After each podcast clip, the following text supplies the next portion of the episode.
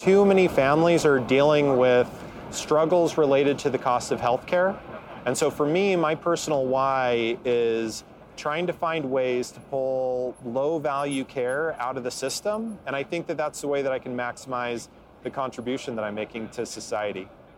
Welcome back to a fireside chat with Chilmark Research, looking at healthcare IT with a lens to the future.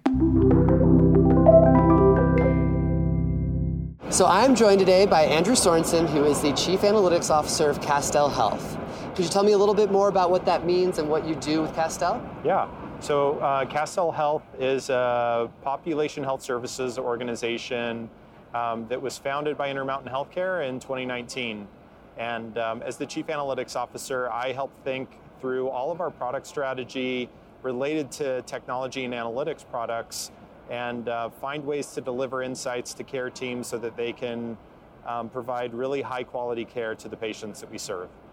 Fantastic. So, can you tell me a little bit more about some of the projects that you've worked on specifically and any of the unique things that you've had to troubleshoot or work through to actually make these insights accessible and digestible for your end users? Yeah, absolutely. There's been huge gains and progress made in the technology and analytics space over the last five years. And in fact, I'd say that in a lot of ways, our ability to produce insights and to process data has outpaced our customers' ability to think through the requests that they have for us at times. And so, an important part of the way that we partner with our customers is to really understand the problems that they're trying to solve and then take what we know about how we can manage data and then deliver something to them that we hope outpaces what they've looked for. And so, one example of that is this algorithm that we've created called the Ensemble Outreach Model.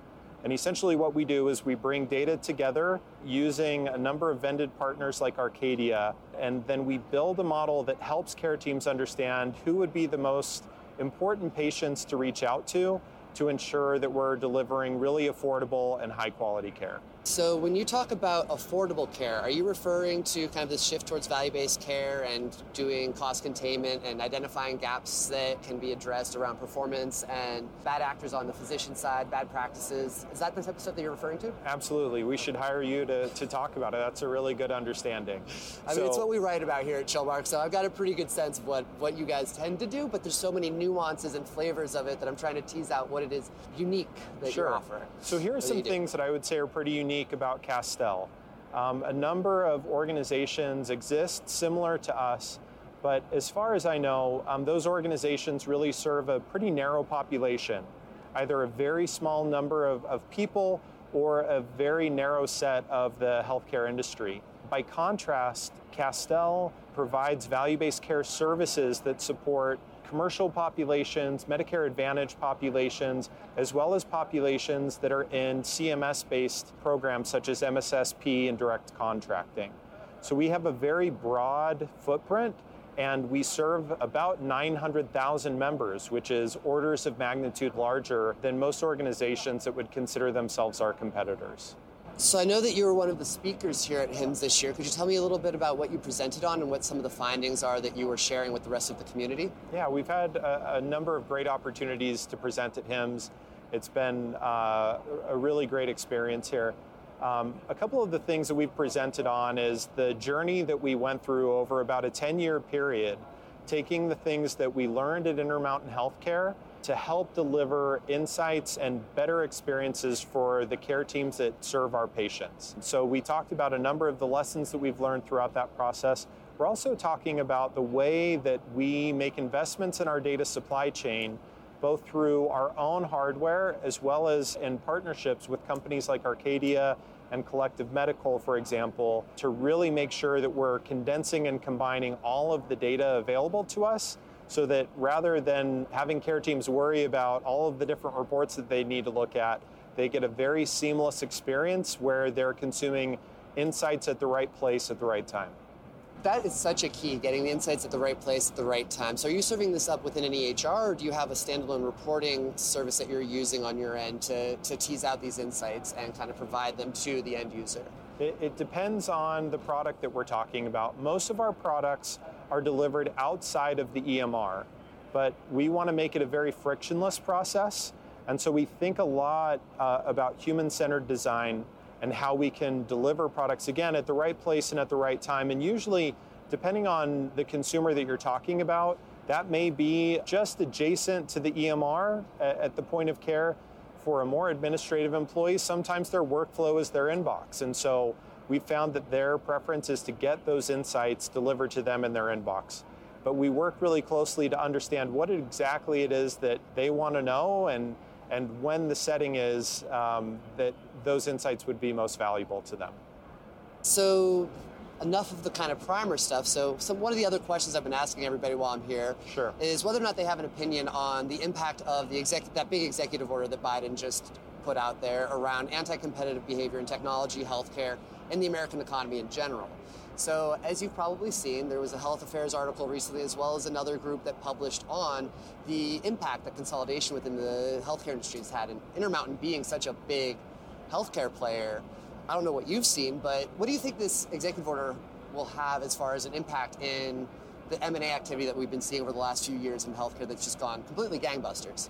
Yeah. Um, do you think it will have an impact that some people are talking about and that Biden apparently is hoping it does, or do you think it will fall flat without teeth behind it? Yeah, um, not really my area of expertise, but I can tell you that Castell's mission aligns very closely to Intermountain's, which is to help people live the healthiest lives possible.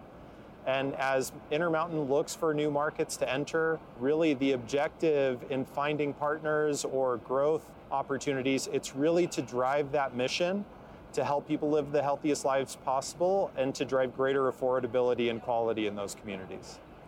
Okay, great. So that's, I mean, that's what we feel too. We think that the future of healthcare, especially in America, is some kind of a capitation value-based model. We think it's the only way to really work on containing costs and maintaining performance. You know, maintaining the quality of care that we do have access to in this system and keeping people from going to bad actors, having them understand that, you know, some of these hospitals won't be the care that they want or need.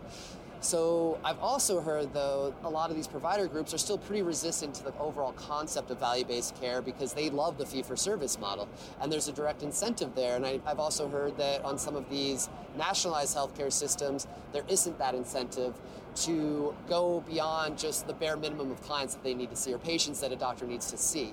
So, do you think we'll reach an equilibrium or a good balance around VBC? Do you think this is just the first stone kind of ta- around pushing towards a more comprehensive capitation model. What are your thoughts on the future of VBC in America? So the, I, I, think a lot of large health systems are um, experiencing a chicken and the egg problem, right? They need to make investments in order to be successful in value-based care, but they also don't have a large number of value-based care contracts. If they enter the, into those contracts without making the investments that they need to, then they may experience pretty poor performance in those contracts in the short run.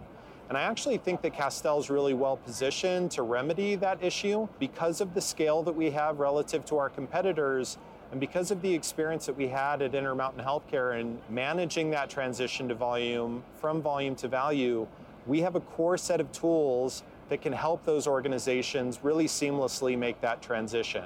And so rather than making that investment themselves, we've already made the majority of those investments and, and, we're eager to partner with organizations in that situation. Something I've been asking everyone because I know my reasons for being in this industry and what drew me into healthcare, but I've also heard across, you know, my whole time being in the healthcare IT community, this isn't normal IT.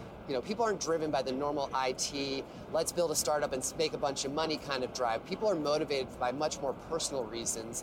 So if I'd love to hear what got you into healthcare, what motivates you to really try to change the system from what it operates as today. Yeah, I think I decided really early in my life that it was important to me to do something that was going to make a difference in the world and that was really going to leave a mark.